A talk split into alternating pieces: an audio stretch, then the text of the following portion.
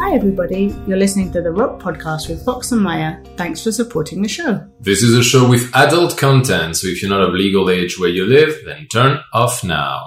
This podcast is about rope bondage. Rope bondage is edge play with inherent risk, and we strongly recommend you get proper training and listen to episode zero before attempting it. Find it at the top of our FetLife page, Rope Podcast. I'm Fox the Rigger, and she is Maya the Bottom. We are rope partners of four years now, and we are very excited to share our passion for rope bondage with you from our beautiful city of Bangkok, Thailand. Today's episode is sponsored by Friction Live. Friction Live offers a variety of kink classes, mostly centered around rope and things you can do to complement your rope, which you can follow along from the comfort of your own couch, your kitchen, your bed, your rope dojo, wherever you want. You can attend the class live on Zoom or you can view it recorded at your convenience at a later time. Check them out at frictionlive.ca. Uh, and they're really great, and we like it a lot, and we've attended pretty much all of them that we can. And thank you, Friction Live, for supporting the Rope Podcast. So today we're going to have a really interesting listener question, which was sent to us by Juliet underscore Bravo from the UK. So let's have a listen together. Hello, Fox and Maya. Greetings from cold and rainy England.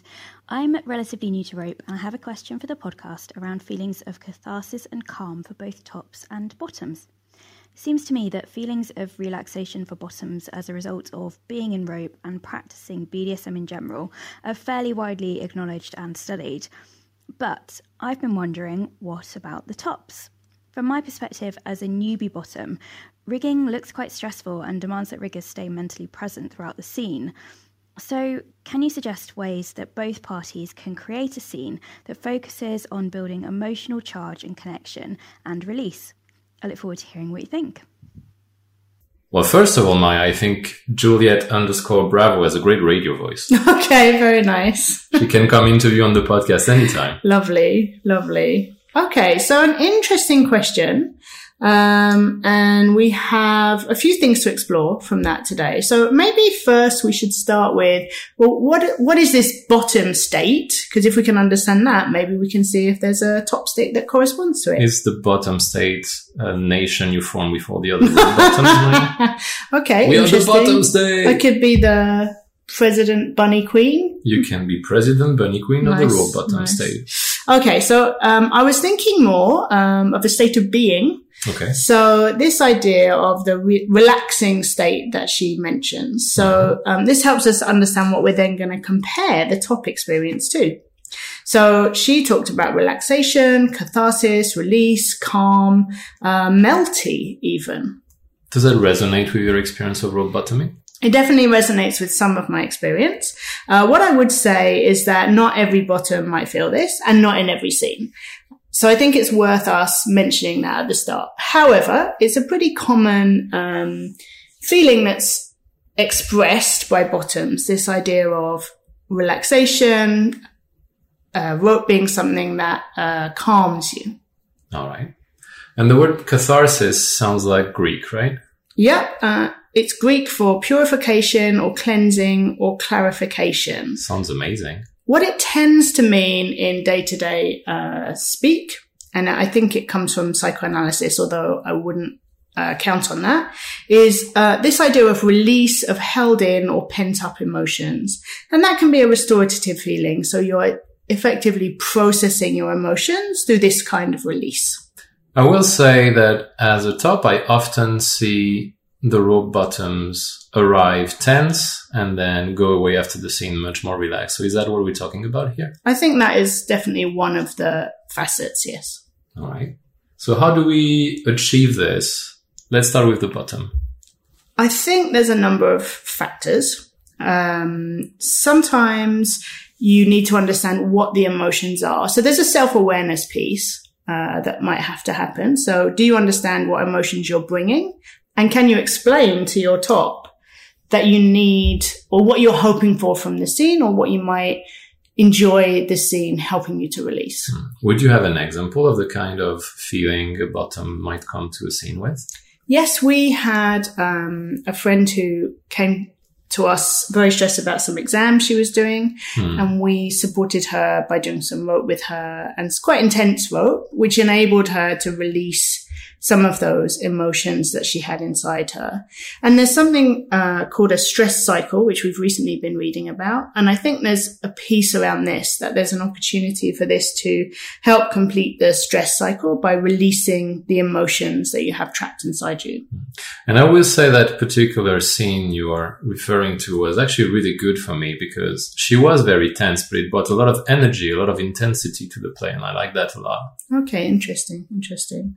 And I think you've had some experiences with people with particular emotions and particular parts of their body as well. Yes, in particular, I'm um, I'm thinking about a person I tied for a few months every week or so, and she was always very tense in her upper chest area, and whenever we did rope that targeted that area, either by having, for instance, a very tight chest harness, or on the opposite, having a suspension that opened the chest, that pulled the shoulders back uh, and away from the center, she would have a giant cry.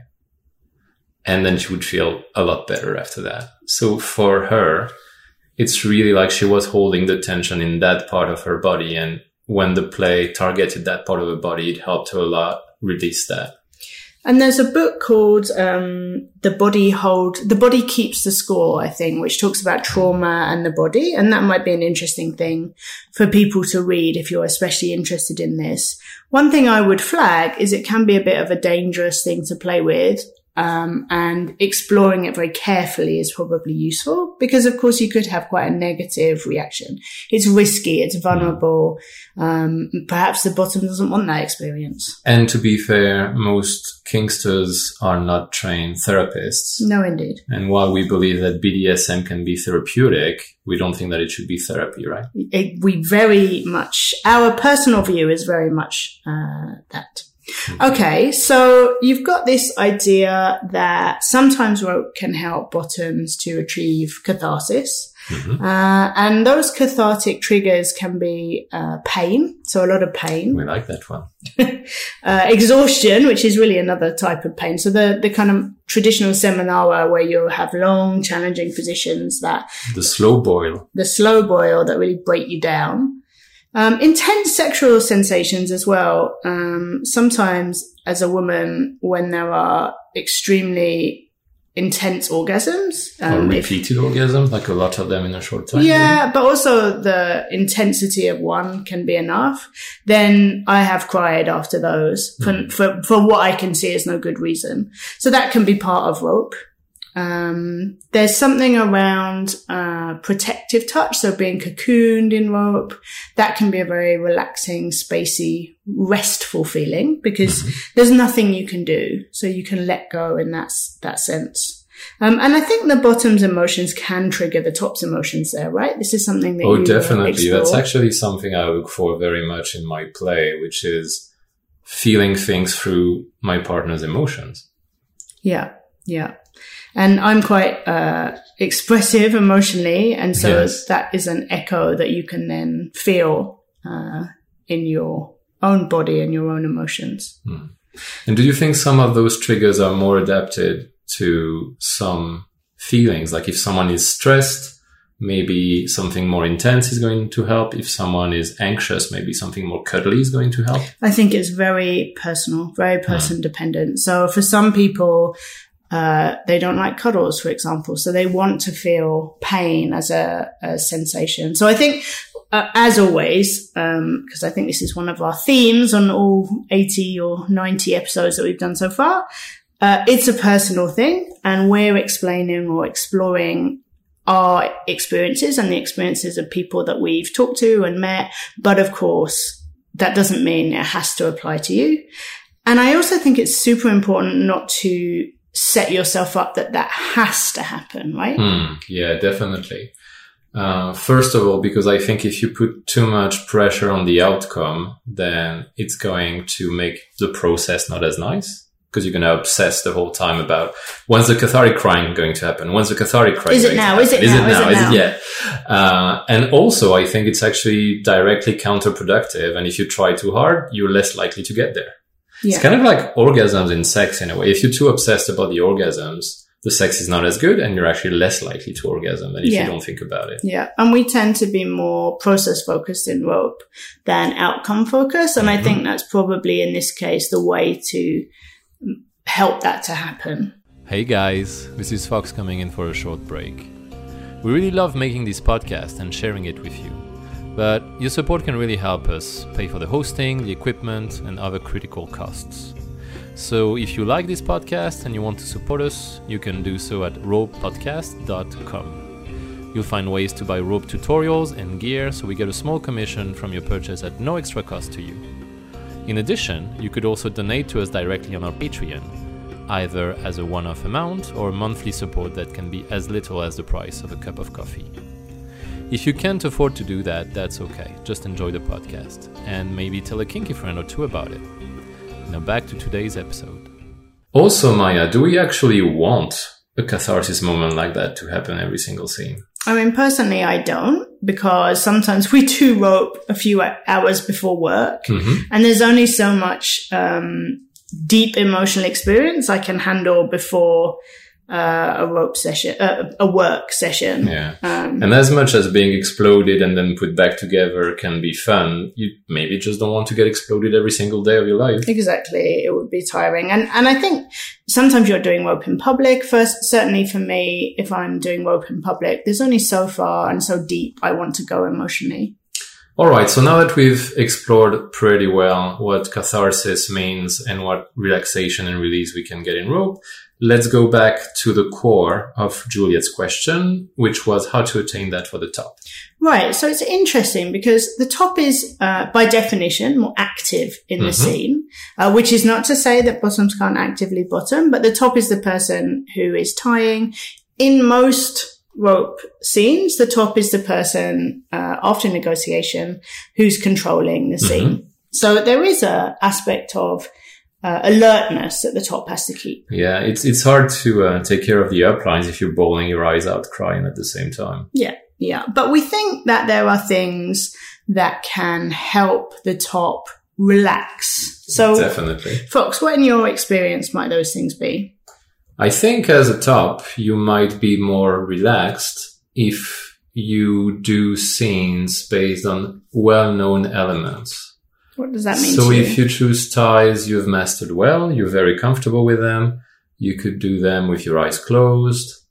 If you tie with a person you've gotten to know, so if you develop more of a regular, frequent play relationship with that person, I would say that play with them is likely to be more relaxing than playing with a complete stranger. And also in a location that is nice and familiar and warm, I think you're a lot more likely to have a relaxing experience. Uh, in particular, speaking from experience, if you are tying with an audience, the nature of that audience and their relationship to you can make a very big difference. And if you're tying in an environment that is hostile in any way, it's going to be really difficult to be relaxed in your scene bubble, so to speak. Yeah, yeah. And trying something for the first time might not be very relaxing or experimenting, or if you're trying to impress your partner, like there's lots of reasons why um, that might be so. And I think that's interesting what you say, because that means as a top, you can push for a certain type of scene depending on your context and how you're feeling that day. And if you're feeling very emotional or very tense or very tired, maybe go for an easy scene.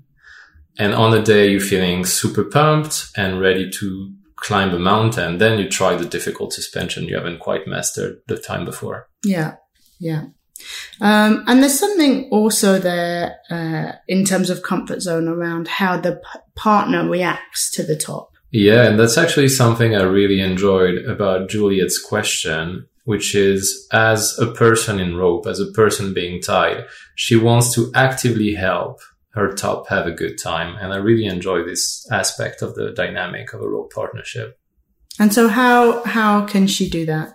I think a big part that we don't really talk about enough is validation of the top. Because depending on the type of rope you do, if it has things like sadism or if it has a primal aspect to it, or if it plays with various fetishes. Um, the top could experience things like guilt or shame and having a partner who can shore him up and validate that the person being tied wants those things, enjoys those things, either enjoys them for themselves or enjoys providing that to the top. I think giving that validation can be really important and really useful. Okay. And I think there are other things that the bottom can do to help the top as well. So I've seen um, the experience of how the bottom talks to the top and interacts with the top Mm-hmm. at the most basic level has an effect, right? So what have you seen in terms of how the bottom talks to the top? At a really basic level, if you come in with um, aggression or even if it's coming from something else, that can impact how your top feels. I think so. I think when a bottom talks to me in a soft way or touches me in a certain way during the scene, it's definitely going to help me be more relaxed and have a better experience. and you're feeding off each other. Um, this concept of energy is a bit nebulous, and I think it's understood in a way that is a metaphor for me. Mhm. But the concept of the energy the two people bring to the scene and the way they feed off each other's energy is very important here. Yeah, I would say the word energy may seem a bit esoteric, but there's very clear science that things like blood pressure, breathing, the release of certain uh, hormones, oxytocin, and so on are things that two individuals can influence in each other. Okay. And so it's not just crystals and magic spells. There's actual biological things, physiological things happening. All right. there. And so, from a practical perspective, I think the bottom can also help in the scene. Definitely. Um, I, for instance, quite enjoy when the bottom wants to have an input in designing the scene. which is interesting because sometimes as a top, uh, the top wants to take complete control. So how does that work for you? I think it's important to notice that there's a difference between being in control and being the only person contributing. And if you take the analogy of a team, a team can have a leader. That leader can be the person making the final decisions. But a good leader honestly should use the skills of the members of the team and take their input into consideration when taking the decisions. So that's what I'm talking about. Nice. And also there's a difference between uh, power exchange relationships and top and bottom. Top and bottom might be a more equal relationship. So it's useful for our listeners to understand that too. Mhm. And then in a much more pragmatic sense, uh, the bottom can also help with things like preparing the scene space. Absolutely. For instance, we have a community dungeon we play at uh, quite often. And let's just say, as you might expect in a place like that, the floor is not always super clean. So like having someone who is going to help me set up the mats, clean with the supplies provided and so on, uh, is nicer than someone who's just having a drink with her girlfriends and letting me do all the work and just shows up when the rope's ready to start. And then the other end, there's uh, tearing it down. So Mhm. putting the space back together again um, and making sure that the space is cleared properly. with the caveat that you have to respect the fact that the bottom needs potentially your aftercare time and might be spacey or affected in various ways after the rope. So probably don't ask her to sweep the floor three minutes after she's out of that hmm. TK. Yeah, yeah. I mean, if she can still hold the broom. Okay, I'm going to play that clip right back to you three minutes after our scenes in future oh, when yeah, you're like. I can see how I just gave damning evidence that it's going to Yeah. be used against me in the future. Definitely. Um, and coiling, a note on coiling as well. I'm sure we've said this before. Tops tend to coil their rope in specific ways. I think it's nice for bottoms to offer to either help coil or to straighten the rope so that the Mhm. top can coil it more easily. Absolutely. But That's don't be very upset much appreciated. If the top says no to the coiling, because they probably have their own way. I have had to say no to coiling to many people, in fact, because you're the only person who coils my rope as part of our protocols. And because I do it like you like it. And because you do it well, definitely. and because you got me to do it in the way that suits you. Yeah, I, I estimate you must have coiled around three or 4,000 coils of rope by now. Okay, it's, yeah. I feel like I coiled like 50 today. Maybe not 50 today, but by rapid mental math, yeah, I think in the neighborhood of three or 4,000. Okay. Anyway, so what else um, can the bottom do to help you as the top? Debriefing. Uh, and that comes a bit Ah. after the fact. But we talked a bit earlier about reassurance and validation. And a bottom who is willing to take the time to talk with the top can be either immediately after the scene or it can be the next day and there's pros and cons to both of those. Or ideally honestly both immediately and then again on the next day would be my preference. It's going to help the top feel better about what happened. It's going to help the top understand. And it's going to reassure uh, that the things that went well went well. And it's also okay obviously to say that some things didn't go as well as they could be but that will also help the top be more relaxed and improve their ability to play with that person in the future. Exactly. So that's a, a bit of a long term play for people to understand that if you're building a rope relationship with someone, then inputting into that relationship in the long term is worthwhile because communicating with the person before, during, after your scene means that the next scene builds on that relationship. There is definitely a virtuous circle at play here. And yeah, the more you do that work, the more you tie repeatedly with that same person with some regularity, the better and more relaxing it's going to get. Yeah. And also the more vulnerable you're going to be able to be. And one thing we've identified is that to access this feeling of release and emotional intensity, vulnerability is really important.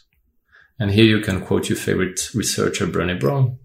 Okay, yes. Brené Brown uh, feels that relationships are more authentic if you're prepared to be vulnerable, essentially, and you're able to be a more wholehearted person. Maybe you can put her famous TED talk in the show notes for this okay. episode. okay. Um, I think also we have talked about aftercare in the past. I can mm-hmm. link to that episode. And it's very common for people to talk about aftercare for the bottom, but we also believe strongly that the top needs aftercare or if they can choose what aftercare works for them. So letting the top know that the bottom is there for them during aftercare is also helpful. Oh, it can make a really big difference. So why does it make a difference? Well, Maya, it can make a difference because I think it's easier to go to a high place if you have someone to catch you on your way down. Like you feel, you feel safer. You feel like you're not on your own and it's true that traditionally aftercare focuses a bit more on the bottom, especially when you read articles on FetLife and such. It's quite uh, bottom centered.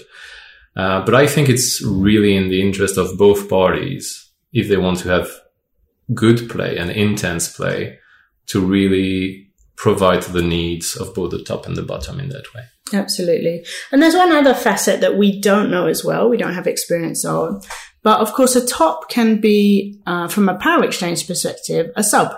Yeah, and that's and, quite interesting. Yeah, very interesting. And so that might in, increase the need of the top to have that support from the bottom. So that's something we want to flag, but we uh, appreciate we can't really talk about it so much. Hmm. And in turn, uh, if that's the dynamic where the rigger is submissive and the person in rope is that rigger's dominant, uh, the dominant can really provide a very strong framework for a good scene for the rigger by giving them the direction they're looking for and the mm-hmm. structure they're looking for mm-hmm. and telling them that they're doing a good thing for the dominant. The dominant is enjoying the rope. The rigger is doing a good job of pleasing them. And that can be really strong, I think, in that area. Definitely. It's definitely a less common dynamic, but if our listeners have examples of that uh, in their community or in their own play, we'd be really interested to hear about it. Yeah.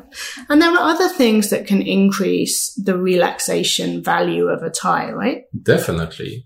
Uh, I'm a big believer in the nonverbal communication of spaces, which is a complicated way of saying something simple, which is adapting your environment to what you want to feel and what you want to say and what you want to do with that environment. That sounds lovely. Uh, I hope so. In the case of a rope space, I would be looking for things like what music am I going to play during the rope? Is my rope space going to be the right temperature for everyone to be comfortable with whatever clothes or lack of clothes, hopefully, we've chosen to wear? Having the right lighting for the right mood. So, for instance, I know I like to have, uh, a dimmer, more orangey kind of light. Ideally, if I want to be relaxed and have a more sensual experience. Uh, things like how you decorate your rope space are going to make a difference. But it's so nice to tie in a place that's nice. And we have an episode on uh, sensual rope, which is quite recent, which I'll link to. Yeah, that would definitely connect. And I think we have an episode on rope spaces too. yeah, definitely. Well, at this stage, we've recorded quite a few of these. Yeah. these I'll uh, link to some ideas. Um, also, sense could be something you play with. If uh, the rigger has a certain scent that helps them relax, then having that scent around either in the room or on the person being tied could be Oh, a really nice way to achieve relaxation and certain feelings you're aiming for. Certainly, some people's perfume I do not so much enjoy. yeah, and I mean, on the other hand, if I've been tying for a person with a person for a long time and I really enjoy that person, just smelling that person's perfume as we begin the tie is going to help me feel relaxed. Interesting, interesting. So there's a piece around conditioning there and long term.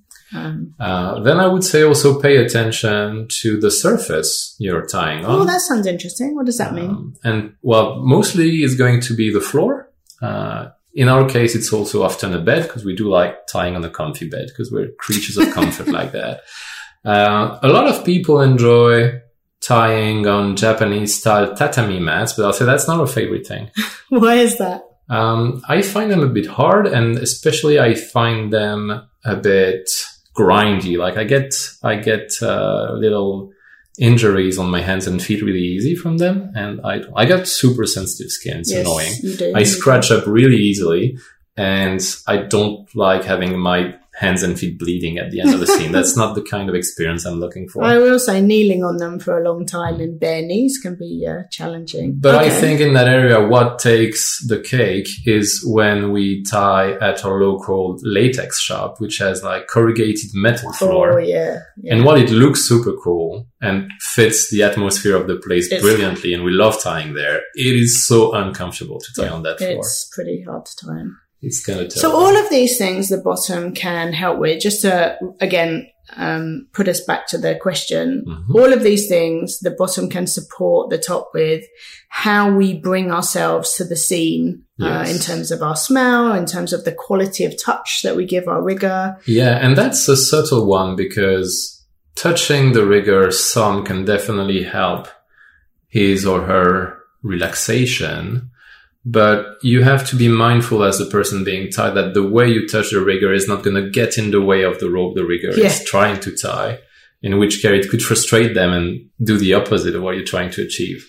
Yeah, and that takes a certain sense of awareness Mm. from the bottom. And a lot of tops tie the hands first, I think, for that reason. Yeah, so you're you're safe there, and you actually uh, give a good transition to what I wanted to say next, which is one condition for being relaxed. I think for either side is to feel that our boundaries are going to be respected. Oh, psychological safety. Yeah, I think that's kind of a requirement of having a relaxing or a deeper emotional scene is to not be hyper vigilant because you think that person might grab your genitals at any moment and you don't want them to.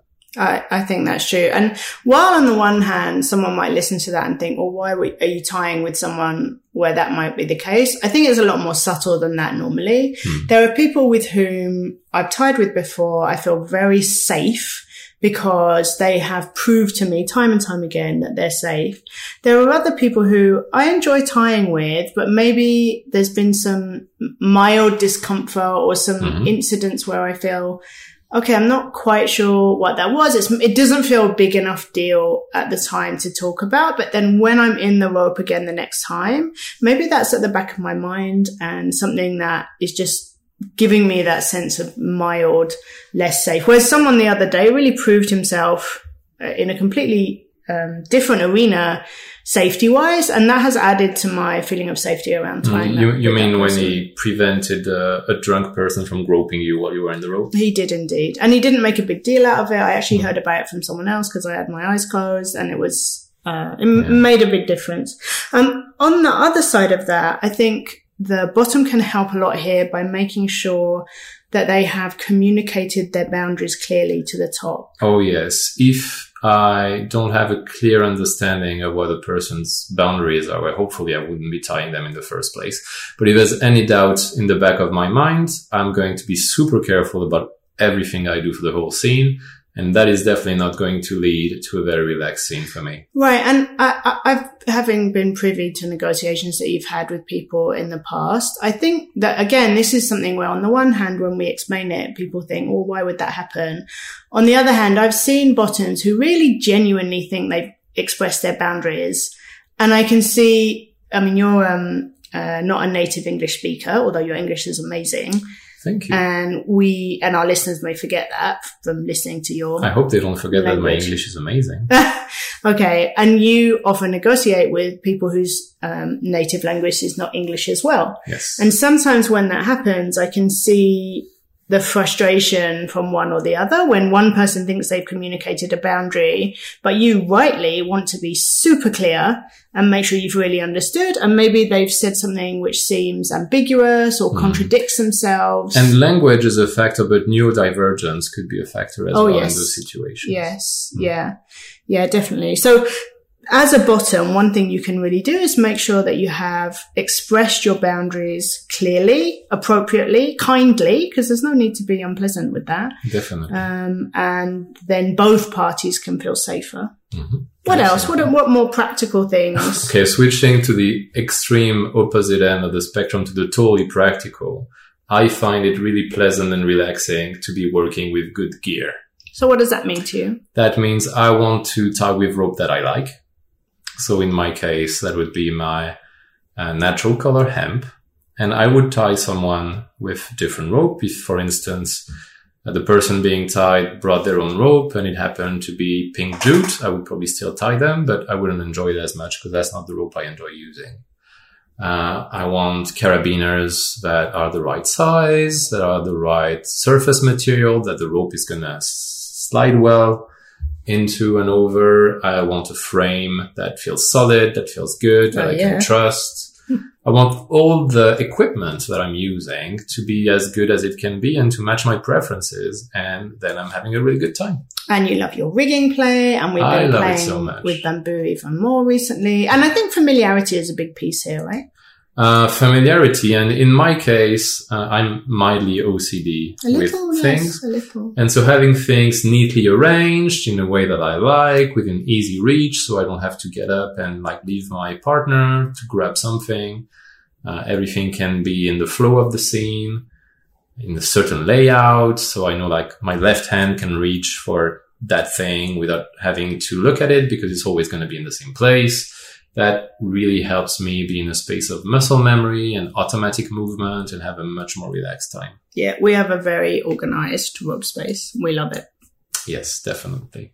So, anything else in terms of uh, helping the top to feel relaxed practically? I think the good news is experience is going to help a lot with this. And the more you do it, the easier it becomes and the more relaxed you can be. So if you are just beginning in tying people, as I know a lot of you dear listeners are, you might think, wow, this tying people thing is really stressful and I'm really high strung every time I do it and I'm anxious before and I crash after. But the good news is if you do it a lot more, it's going to get a lot easier. So Maya, you're a psychologist. Uh, I am. Yes, I am. Can you talk to us a bit about the concept of flow and how it relates to what we're talking about? Today? Yeah. So, ultimately, um, having looked a bit at the honestly extremely minimal research around uh, tops and bottoms and the kind of states that you can get. What the research said is you, as bottoms, you can get to this relaxed state, but as tops, what you're more likely to find that you experience is something called flow state, which is an intense and focused concentration on the present moment, uh, where you have this sense of uh, personal control, agency over the situation, and time itself is altered. And I think you've experienced that, right? Oh, I experience it most rope scenes I do, honestly. And uh, how do you experience that time? I it it's like losing myself. It's like I disappear and I go in. I disappear into a tunnel, and when I come out of that tunnel, I feel like ten minutes have passed, and I check the clock, and three hours have passed. Yeah, yeah. So you lose this idea of uh, yourself. And there are three conditions for flow state. So there's quite a lot of research on this. I'll link to the most famous book.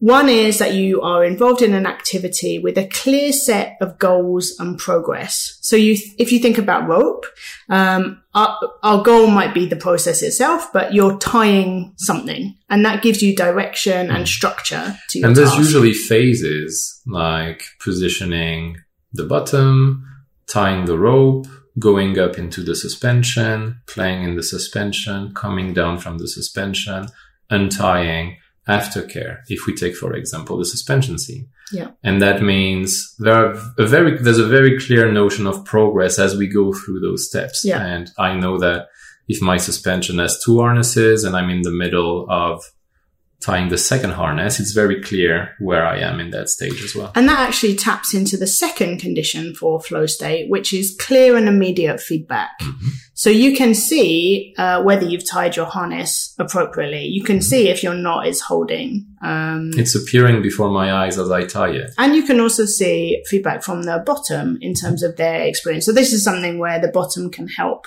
again with flow state because they can help give that feedback in a non-verbal way. So that's the third, second one. Yeah, like good noises help a lot Good in terms of feedback. I think there's nothing wrong with being verbal in the scene if that's what both people want also.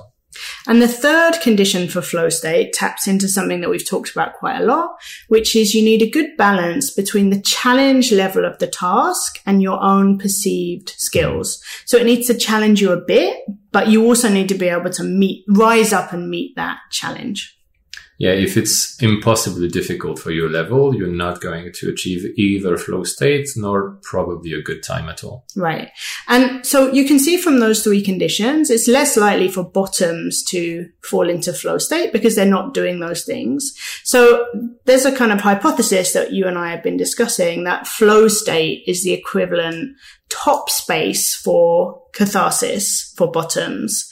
And when you look at this very limited research, um, what you find is that both bottoms and tops show um, an increase in relationship closeness, a decrease in psychological stress, and some evidence of altered states of consciousness. But even in the research, bottoms and tops differ in those type of altered state they appear to enter. Uh, and bear in mind, everybody, again, this is another huge limitation of this research. It's not, not just about rope, it's about bottoms and tops in BDSM. And I'll link to the research that I looked at in the notes. It's very limited. We, we state that up front. We need more BDSM science. We really do. We really do. So bottoms show evidence of the um, altered state, um, which is much more around relaxation. So uh, feelings of floating, peacefulness, peacefulness, time distortion, uh, some flow, but not the bits of flow that are connected to agency, which is uh, being in control. Whereas tops have this uh, highly pleasurable mental state, which is more associated with focused attention, a loss of self-consciousness and optimal performance, which I would say um, seems to me to be flow. It really fits the description. And I also feel that very intensely about a different type of play that I do, which is needle topping, which is exactly fits the criteria you Yeah. described. Spacey bottom, focused top, Yeah, but loss of yeah, time and flow. So that's, I think, uh, Juliet Bravo, our overall conclusion that yes, um, bottoms can contribute greatly to how tops feel, their state of consciousness in the scene. Probably tops are more likely to get to flow and bottoms are more likely to um, have this state of catharsis or relaxation or spaciness. And I think a tr- tribute to how good Juliet's question was is the fact that we just spent almost 40 minutes talking about it. Oops. so that's all from us at the Rope Podcast. Don't forget to subscribe wherever you get your podcasts from and come friend us on our FetLife page, which is Rope Podcast. You can also find all the ways to support us on our website, ropepodcast.com. In particular, if you like this episode and you would like to hear more like it, please consider supporting us directly on our Patreon page. And we love questions from listeners, as indeed we've shown here. So drop us a message on FetLife and we'll try to answer you in an upcoming episode. Thanks for listening. And have fun tying.